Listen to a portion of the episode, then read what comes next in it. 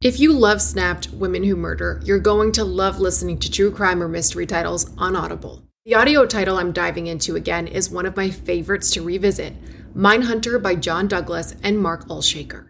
Even if you think you know the details of the cases, former FBI unit chief John Douglas took on from documentaries or the scripted show, the audio title goes above and beyond in bringing you along with him in his career, trying to catch serial killers and serial perpetrators. He used psychological profiling to dive into the minds of notorious criminals. The title includes his hunt for a killer in Alaska, the Green River Killer, and so much more. As an Audible member, you can choose one title a month to keep from their entire catalog. It is the home of storytelling after all. New members can try Audible free for 30 days. Visit audible.com slash snapped or text snap to 500 500. That's audible.com slash snapped or text snap to 500 500. Sound the gifting panic alarm. We've all been there. You need to find the perfect gift. You have absolutely zero ideas and you don't know where to start. Relax. Now you can use gift mode on Etsy. Gift mode takes the stress out of gifting so you can find the perfect item for anyone and any occasion. Just answer a few short questions about who you're shopping for and what they like, and Gift Mode gives you curated gift ideas based on hundreds of personas. Imagine pages of artisan espresso mugs for the coffee connoisseur in your life, or for the pickleballer, customized paddle covers in every shade imaginable. Etsy's got you covered. Need to find the perfect gift? Don't panic. Try gift mode on Etsy now. She was a soldier's wife holding down the fort at home. When you are married to the love of your life and that person is deployed for months at a time, it's hard to maintain a relationship. She got lonely, but she put on a good outside appearance. He was the breadwinner of the house, sending quite a bit of money back. Until a horrific act brought everything crashing down. Do we know what happened to him? I don't know. She said there's blood everywhere. Neighbors actually reported hearing a male screaming at about 2 in the morning. His left ring finger was sliced off, a clean cut with a knife. The search for a killer leads detectives to an unusual fan club. Everybody that's staying in the house is somehow involved with the juggalos. And a twisted plot emerges. Somebody comes into the house wearing a mask. He's there to do no good. He's not there to scare. You go back to who's the mastermind of this? This is evil at its best.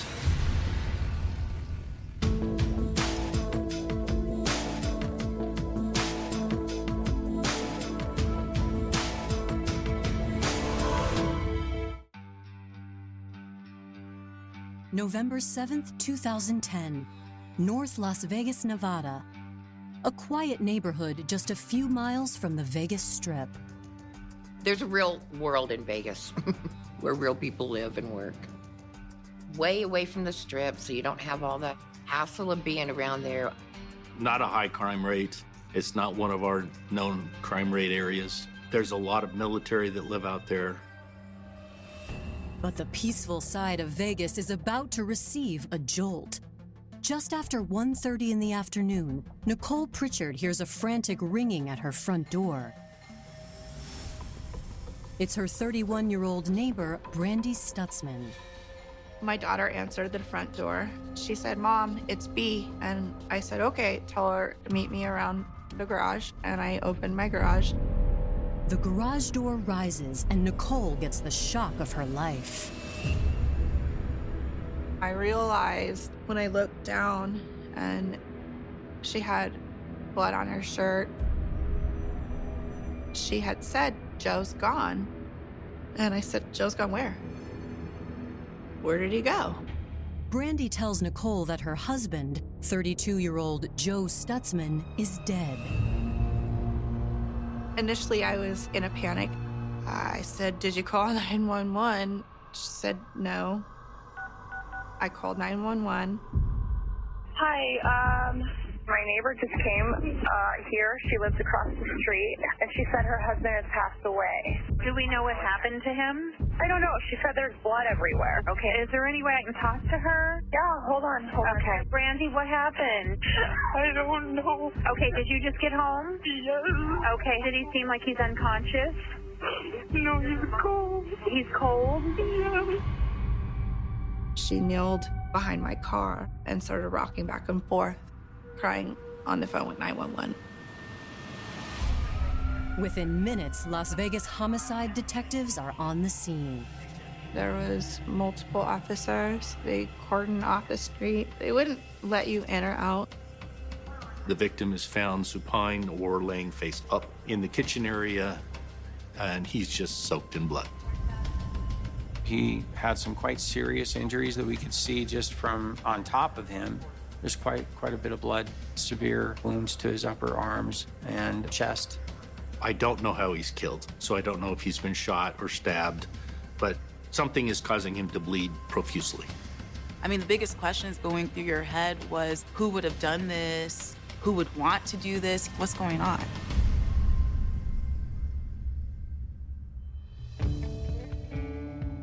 Born in Altoona, Pennsylvania in 1977, Joe Stutzman always had his sights set on life outside the small town. Altoona's a somewhat depressed area as far as jobs go. At some point, he decided to join the military. After making it through high school, he joined the Air Force.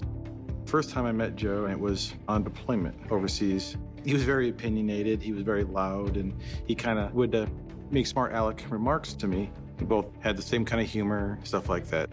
I think it originally he signed up for six years. He was a crew chief in the uh, Air Force for the stealth bombers. I was pretty proud of that.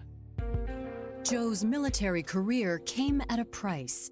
Frequent deployments cost him his high school sweetheart, Michelle. Michelle and Joe were first loves. He joined the military, got stationed somewhere, they lost contact. He was in high school whenever he dated her. It broke his heart. He was really pretty tender hearted back then. In 2002, the Air Force posted Joe to Nellis Air Force Base near Las Vegas, Nevada. Eager to get over Michelle, Joe took full advantage of Vegas nightlife. I can tell you, living in Vegas with the temptations and the party atmosphere is definitely a lot of fun. The handsome 24 year old airman caught the eye of an attractive brunette named Brandy Norfleet. Joe and Brandy met at a nightclub dancing, going out, you know, hopping bars, baby. Unlike Joe, Brandy was a Vegas native. She was born and raised in a middle class family. Her parents, they separated and ultimately got divorced. Brandy's mother won custody, but struggled to properly raise Brandy. Her mother made some mistakes. Brandy was taken from one place to another and really didn't have a good home life, you know, wasn't provided for all the time, no stability. A few years later, Brandy's father remarried and had a son named Aaron. She cared a lot about her brother, just as she did everyone else in her family. But when she was 18 years old, Brandy's beloved half brother suddenly died when he was just a toddler. Though tragic, this hardship helped shape who Brandy was as a person. She loved to always help. Anything you needed. You needed a stick of butter, she'd have it. There wasn't anything that she wouldn't do to help. She's very, very kind. By the time Brandy met Joe Stutzman, she had grown into a selfless and caring woman, something Joe found attractive. She was funny, very outspoken. He was always happy, always had a smile on his face. Joe and Brandy were happy together. They would come over to my house and spend time with my family. We would have barbecues. On June 14th, 2003, the couple married. They got married and she found some stability, and it was great. But just 10 days after the wedding, Joe left for a year long deployment to Korea. When you are married to the love of your life and that person is deployed for months at a time, it's hard to maintain a relationship. It is. I commend all of our service members, but it's hard to do that. I think Brandy got lonely. I think she got lonely, but she put on a good outside appearance. In 2004, Joe returned from his deployment, and by August 2005, the couple welcomed a son. They named him Aaron, after Brandy's brother who died when she was a teen. Having a child to support rekindled Joe's commitment to his career. He wanted everything for Aaron. That's why he did those deployments, is why he worked so hard. It's family. A lot of us do this for family. To have a better life for him. Joe eventually left the Air Force for a higher paying job in the private sector overseas. He almost tripled his salary overnight by taking on this job with an independent contractor. Joe Stutzman was making very good money by working in Afghanistan and Iraq in war zones. He got his top secret security clearance, which made him pretty valuable. The money was good, but the new job also meant more time away from his family. By the fall of 2010, the couple couldn't ignore the toll the time apart took on their marriage. She wasn't there emotionally. He was trying to be there emotionally. And Brandy was depressed. Joe being gone so long and stuff like that, he started noticing that different trends and different attitude in Brandy during that time period. He goes, I just don't know what to do.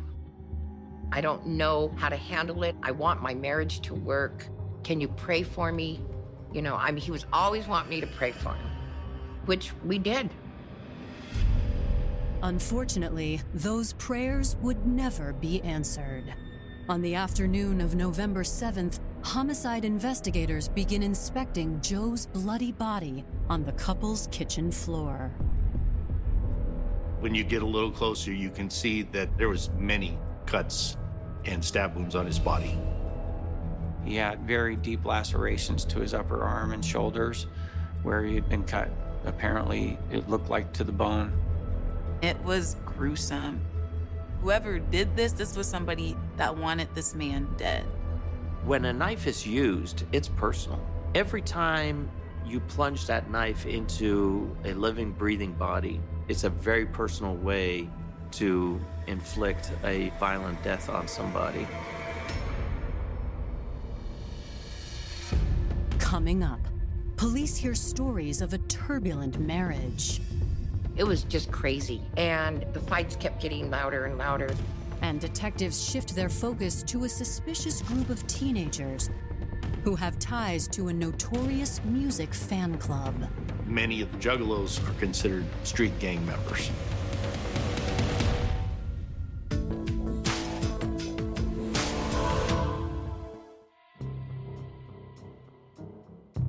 Just after 1:30 p.m. on November 7th, 2010, Las Vegas homicide detectives have responded to a 911 call from Brandy Stutzman.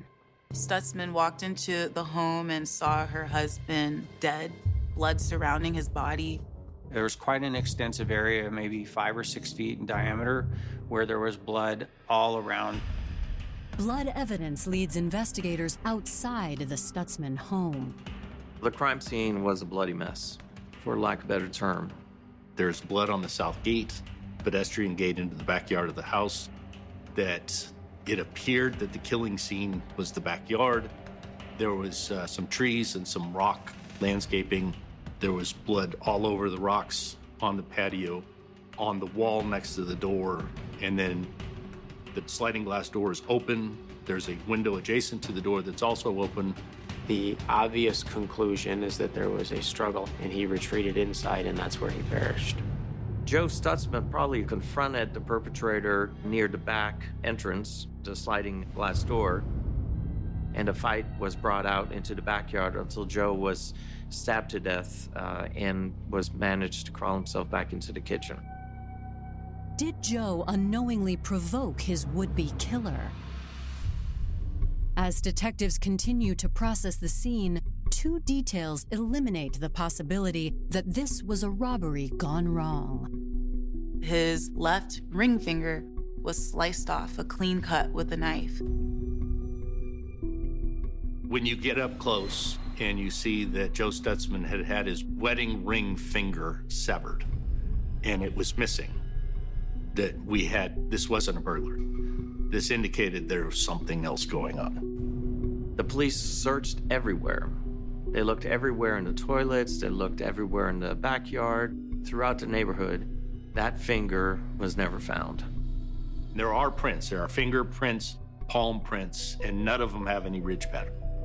It indicates that the killer is wearing gloves. So it also indicates that the killer has come prepared. Gloves or not, a knife attack this brutal will likely mark both killer and victim. Blood is very slippery. If you get blood on the knife, your hands are going to go forward on it and you're going to get cut, no question. Detectives hope that canvassing the area will yield clues. Detectives were going to go to the adjacent neighbors. You can't do this kind of killing quietly. So it's going to make a lot of noise, especially if it's in the backyard. Neighbors tell police that there are always loud noises coming from the Stutzman home. Things have become very contentious between the two of them. It was just crazy. And the fights kept getting louder and louder. I could hear them at my house. I could hear them at night. According to neighbors, when Joe was away, things got even worse. That's when the Stutzman home became a party house. There was kids in and out constantly, all hours of the night. It was intimidating. It was a flop house. Brandy lives there with her five-year-old child. We're hearing from multiple sources at this point that Brandy has multiple teenage males that are staying or coming to the house every day. People are worried for the safety of the five-year-old. She would let them take her husband's truck and drive and go to the store or run errands, go to school. They would stay up all night and sleep all day. They all had to leave when Joe came home. Relieved neighbors say that Brandy hadn't hosted a party since Joe returned home about three weeks ago from Afghanistan. But one nearby resident says that the previous night at the Stutzman house was anything but peaceful. We had a woman that lived in the area where Brandy lived, and she saw her the night before. She hears banging and yelling, so she raises her garage door. She sits in the garage and she she can see Brandy at the front door banging on the door, yelling for Joe. Joe finally answers the door after a long period of time, and then Brandy goes in. Shortly after, the neighbor saw Brandy leave. They had a discussion for however long that took, and then she was she was gone. A few hours later, there was more commotion. One of the neighbors actually reported hearing noise or what sounded to them like a scream, a male screaming at about two in the morning. Back at the crime scene, detectives ask Brandy for an explanation. She tells them she and her son spent the night at the house of one of her teenage friends. She chose to stay at Sean's home. So he had an extra room, and uh, apparently her, his parents were okay with uh, Brandy staying there. And so that's why she was not at the house. Sean was just another kid that Brandy hung out with over at the house when Joe wasn't there. Brandy says her neighbor must have spotted her at the house when she briefly returned to get supplies for the overnight. She had left Sean's house to go over and meet with Joe because Joe had diapers and she needed those. Brandy tells detectives that the next day she returned home to have a heart to heart with Joe. Purpose for her going over there is to try to reconcile the relationship, getting back together, and going back to the point where they're going to live like husband and wife and raise their son together. Instead, she found her husband stabbed to death. Brandy was hysterical after discovering Joe's body. She picks up his head and she holds his head, and then she realizes that he's deceased. When detectives question Brandy about her crew of teenage boys, she appears to be forthcoming with information. Brandy was very candid with law enforcement related to um, her involvement with kind of this group of young people. Brandy says that the group of teens call themselves juggalos and are obsessive fans of the band Insane Clown Posse. The Juggalos and the Juggalettes, they follow the Insane Clown Posse, which is a rock music group or rap group. Insane Clown Posse. It's basically two white rappers sing about, you know, really outlandish stuff. One of the fans of the Insane Clown Posse sent me the lyrics to one of the songs, which talks about cutting the finger off of somebody. As detectives dig deeper, they find that most fanatical juggalos try to model their lives after Insane Clown Posse's lyrics. Many of the Juggalos are considered street gang members. So that, that was a bit of a twist for us. So we're looking at the group that's staying with Brandy even more seriously at this point. Brandy reluctantly admits that one of the juggalos had been upset by her recent marital troubles 19 year old Jeremiah Merriweather. She basically told the police the last person that uh, could have been there or had some dispute with Joe was uh, Jeremiah. He has a protective type personality. He's large, six foot five, 280 pound, big guy. Could take care of himself. Is it possible he took it upon himself and went and, and killed Joe? It was at that point that the police started focusing their attention on Jeremiah. Coming up, detectives track down Jeremiah. He said she was a victim of domestic violence. And the portrait of Brandy's life with the Juggalos comes into focus. She enabled them into creating more refuge for their drug and alcohol abuse.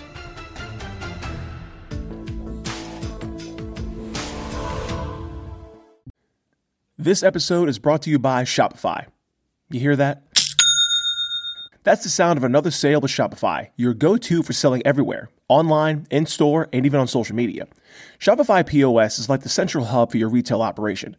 From payments to inventory, it's all there. Got different gadgets? No worries. Shopify's hardware is adaptable, fitting in just how you do business. Start transforming your retail business with an incredible offer. A trial for just $1 per month at shopify.com slash Wondery. All lowercase. That's shopify.com slash Wondery. Take the leap and upgrade your point of sale solution with Shopify. Visit shopify.com slash Wondery and start your trial today. Alpha 19er, commence Wi-Fi device checklist. Laptops, on.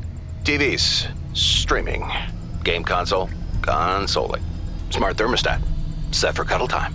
Doorbell camera, oh, my package is here. Fast, reliable, able to power tons of devices inside your home at once. All systems go, you are clear for takeoff. This is Xfinity Internet, Wi Fi built to wow. And watch the short film The Aviators, now playing at Xfinity.com. Restrictions apply, actual speeds vary and are not guaranteed. Police investigating the brutal slaying of 32 year old Joe Stutzman now have a suspect.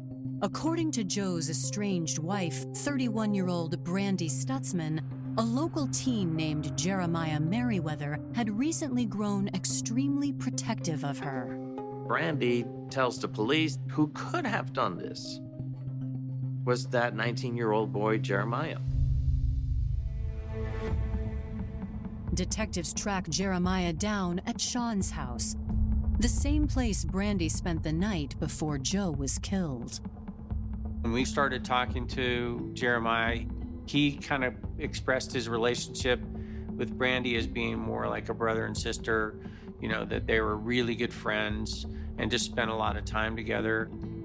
Jeremiah tells investigators that he was home all night, and his physical appearance suggests he may be telling the truth. Based on the extent of the wounds that we saw at the scene on Joe, you would have expected to find the person who inflicted those wounds to have some sort of injury on them, and uh, Jeremiah didn't have any of those. He had no injuries of that nature, did not appear that he had been in a fight.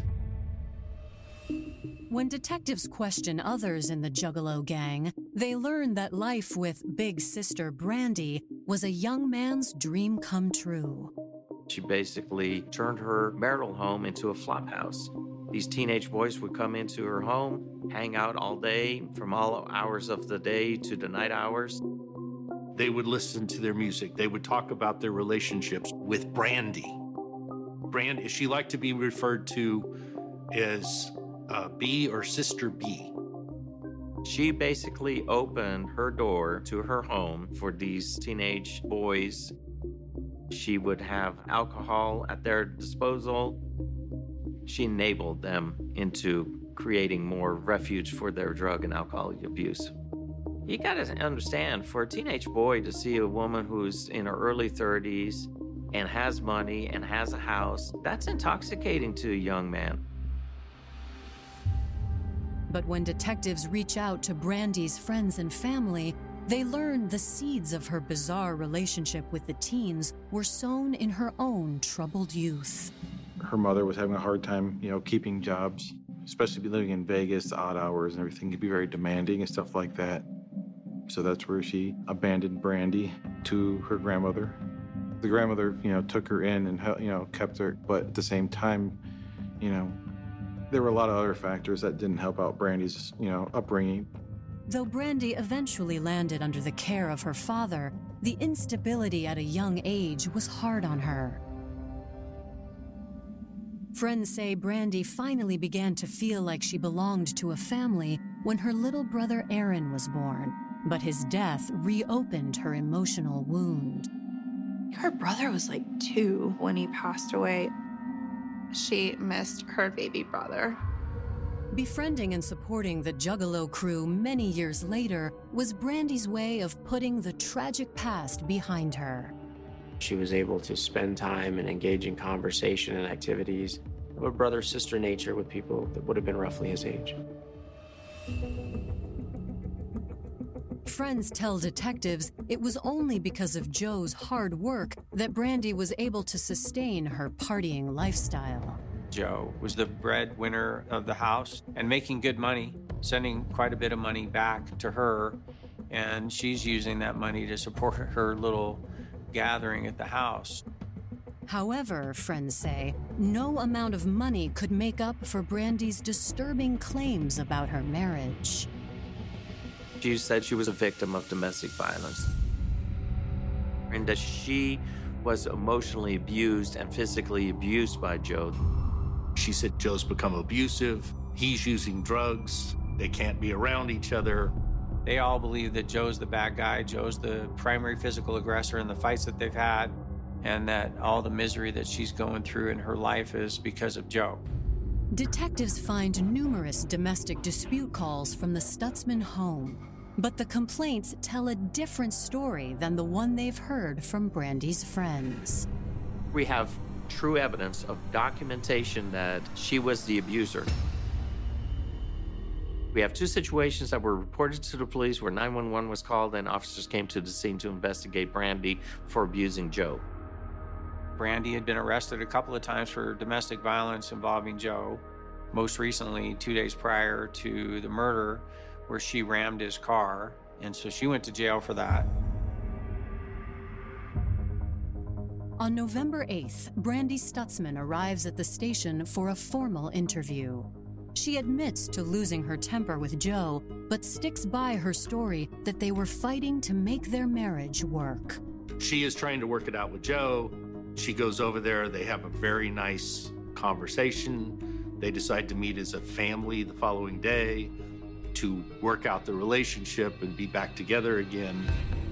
But when detectives turn up the heat, Brandy begins to crack. Brandy then changes because the pressure, homicide detectives, that's what we do. We pressure you. Brandy admits that on the night of the murder, she vented about the problems in her marriage while hanging out with the juggalos at Sean's house. She says Jeremiah didn't react well to that. He got angry. He leaves in the truck. She says, I thought he was going home to where his mom lived. She finally admits that she's awakened at Sean's house by Jeremiah about four o'clock in the morning. Brandy stated that Jeremiah came back and that he had blood on him, on his clothes, and uh, both shirt and pants. He admits to her that he had gone over and he had a confrontation with Joe and that he had stabbed him and that he was dead. He said, I just planned to talk to him and it got out of hand. He came out with a knife, forced me, I had to stab him. She's hoping that it's not true, that Joe's okay, that Jeremiah is mistaken. She doesn't call 911. She goes to bed, goes to sleep. The next day, she doesn't want to go over there because she's worried, so she waits till the afternoon. Brandy tells detectives she finally worked up the nerve to go home. That's when she discovered the body. She said she had nothing to do with this. This was not her fault. I did not put this in motion, you know. It was Jeremiah. Jeremiah was the one who did it. Detectives immediately bring Jeremiah in for questioning. There was going to be a lot more to this. So we were going to dig even deeper. And we did. Coming up, details emerge about a vicious crime of passion. Somebody comes into the house wearing a mask. He's there to do no good. He's not there to scare. And a new motive comes to light. A lot of money was disappearing from his account. A lot of money.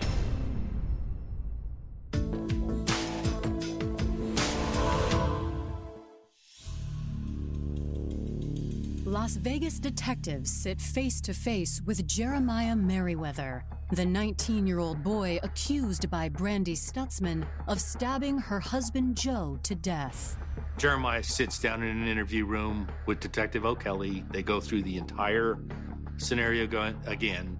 Jeremiah is holding on to the to the first story. Detectives don't let up. Hey, you're being completely fingered here for what happened. Brandy's throwing you under the bus. So you need to know this is what she's saying. Finally, Jeremiah admits that he went to Joe's house that night around 2 a.m. He explains that he had gone over to confront Joe about how he was treating Brandy. He just wanted to scare him, he wanted to confront him. He goes to the door to talk to Joe. Joe comes out with a knife. It leaves Jeremiah no other option. He pulls his knife and they get into a fight. He basically disarmed Joe by giving him the first blow. And uh, once Joe got that fatal blow where one of his main arteries was uh, severed, he was bleeding to death.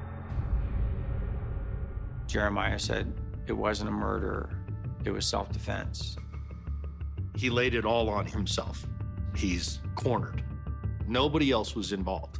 It was all him. Jeremiah vehemently denies one more thing. He says that he doesn't cut Joe's finger off. But at one point, Joe is during the fight is yelling, "Ow, my hand, my hand, my hand." It's not the only question Jeremiah's self defense story leaves unanswered.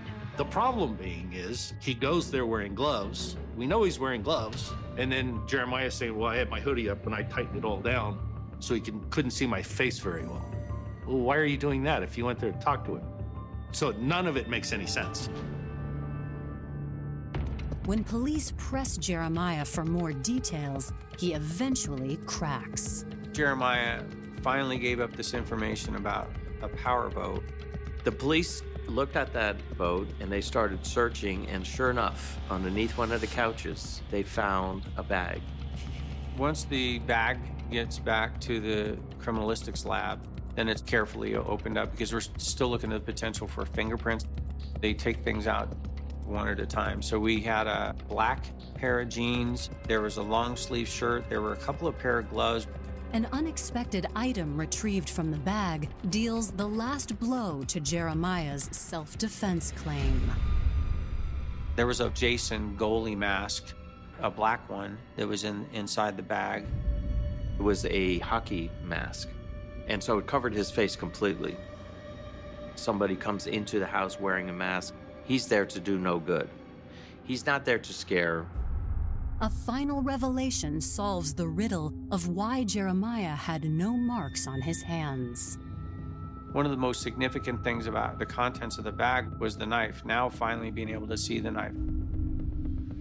Being able to see the length of the blade, And in particular, the finger holes that were on the handle, that completely explained why Jeremiah didn't have any injuries on himself. This is first degree murder at its best because it shows that there was a plan. There was always a plan. It almost seemed like it was a little too planned out, which makes you wonder did he do this on his own? Detectives revisit Brandy and Joe's friends and learn that whatever money Joe sent or brought home was never enough. She's always constantly begging him for money, even though he was giving his entire paycheck uh, to her. At one point, towards the end, I think he was making well over $200,000 and sending all of it to Brandy. We talked about it, and he said a lot of money was disappearing from his account. A lot of money. I mean, we can account for, you know, buying food, diapers, and stuff like that for the family, but when it's thousands of dollars at a time, is you know, it was it was pretty, you know, outstanding. We're like, what's going on? Discovering that Brandy and the Juggalos were blowing the money he sent home was the last straw for Joe. The week that he died, he had already met with a local attorney here. She had prepared his divorce petition. He came in, he signed it. It was ready to be filed when he was murdered. That's when it came out that Joe had moved on.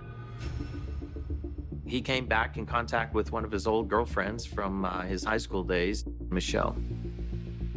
When things started to fall apart with Brandy, Joe made contact with Michelle, and they had re entered each other's lives and started making plans for a future.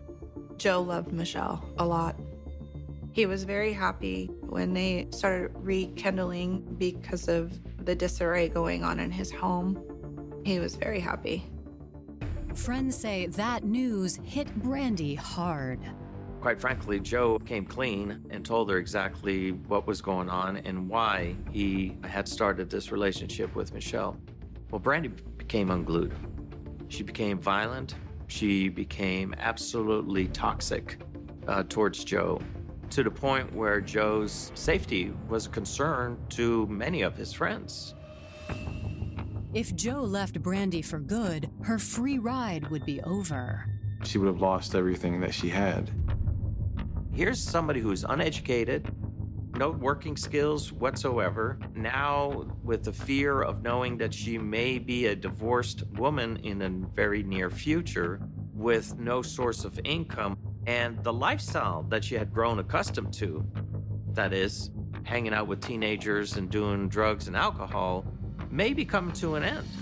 The final straw for Brandy was Joe was on his way out the door and she was going to lose her financial support and possibly the custody of her son. That was the final straw. However, detectives discover that there was an upside for Brandy if Joe died. He had a life insurance policy. It was worth approximately $213,000 to Brandy if Joe's dead. So she gets all the property. She gets $213,000 in cash, and she gets the child. Detectives now have many more questions for Brandy Stutzman. You go back to who's the mastermind of this? Who needs Joe dead? It's all Brandy. Brandy's the center of everything. I call her up and I said, Could you come in and help us with the investigation of Joe's death? She said, Sure. Confronted with new evidence, Brandy changes her story again. She indicated that there were several plans that were devised, not by her, but by Jeremiah and the others. One was that they were just going to go in there and scare him and rough him up a little bit. The second one was that they were going to break into the house, make it look like a burglary. She didn't think it was going to happen, that it was just talk. Detectives are not buying it. At the conclusion of her second interview with law enforcement, she was placed into custody and arrested. Prosecutors charge Brandy and Jeremiah with felony murder. But even with a murder weapon in evidence, they worry that a jury won't connect the dots between Joe, his wife, and his killer. We had our murderer.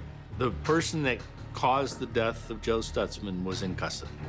But it, it still didn't make any sense to us. There were things that just didn't add up. Why would Jeremiah do it instead of Brandy? Coming up, prosecutors paint a brutal picture for the jury. You can see where he's clutching the walls and the door. Joe Stutzman died horrifically in a very slow, painful death. And the question of guilt is front and center. There was no evidence of a formal plan. What else do you need? He killed him. Brandy had nothing to do with it.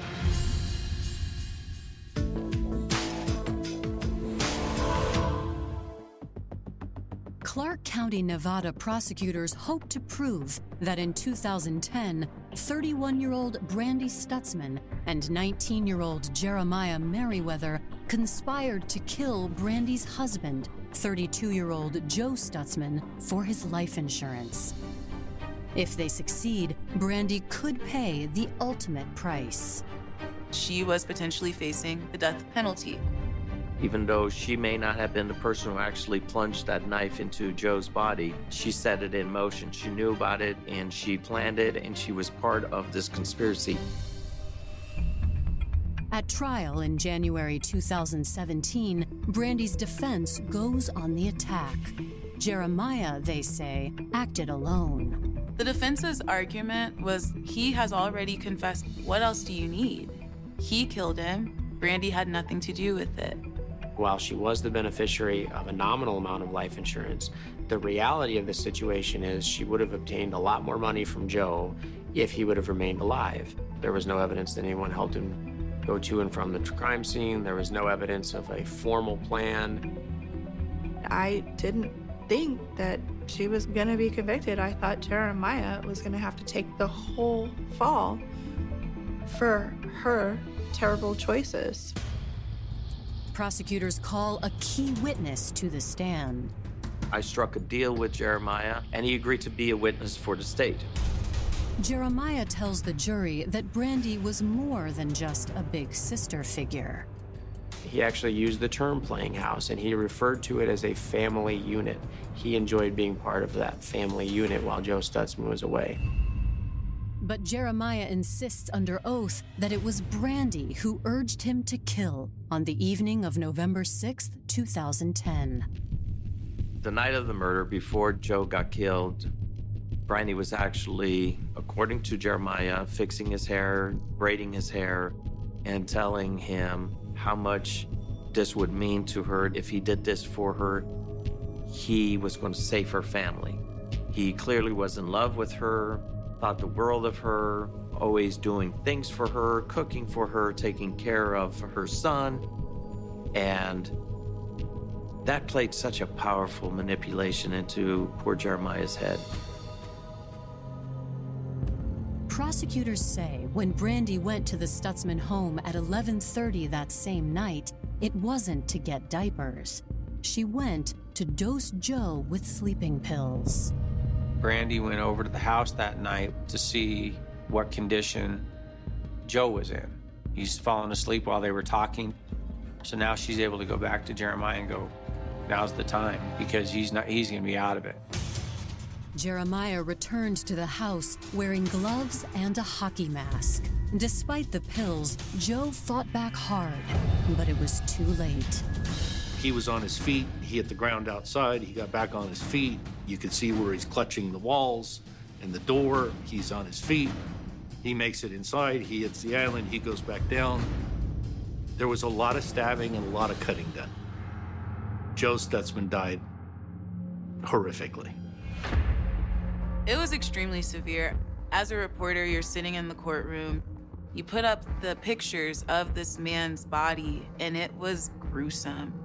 It was very disturbing to look at. On February 2nd, the jury reaches a verdict. The jury came back rather quickly, finding her guilty of murder in the first degree. The judge sentences Brandy to life. Brandy Stutzman will never step out of a prison wall for the rest of her natural life. I was relieved that they found her guilty. She was the main factor in this, the death of her husband. A question that neither the defense nor the prosecution can answer remains. What happened to Joe's missing ring finger? I absolutely, to this day, believe that Jeremiah took the finger to Brandy and said, It's finished. She knew exactly how to pick the individuals that she needed to do her dirty deed. She would focus her attention by manipulating these young kids, impressionable teenagers. This is evil at its best. For Joe's friends and family, there's one thing that gives them peace. We just need to remember Joe for what he's done, how he affected other people's lives, and how happy he made people around him, and how, you know, he had been such a good friend to me and to everyone else. I want him to be remembered for the benefit that he did for the Air Force and, and the guys over in Afghanistan. Because he wanted to make a difference in life, he was kind and loving. And I think most people that knew him would attest to that. Jeremiah Merriweather was sentenced to 21 years to life and is serving his life sentence at Lovelock Correctional Center in Nevada. Brandy's father has custody of Brandy and Joe's son, Aaron. For more information on Snapped, go to oxygen.com.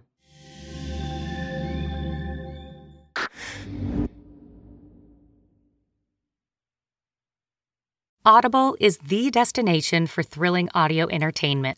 Allow your imagination to be piqued by stories that are brought to life through captivating sound design, eerie soundscapes, and dynamic performances. As an Audible member, you'll be able to keep your heart rate up month after month because you can choose one title a month to keep from the entire catalog, including the latest bestsellers and new releases. If you're in the mood for a shocking psychological thriller, check out None of This Is True by Lisa Jewell. Embrace brand new exclusive thrillers from best-selling authors who are guaranteed to keep you gripped. New members can try Audible free for 30 days. Visit audible.com slash thrill or text thrill to 500 500. That's audible.com slash thrill or text thrill to 500 500.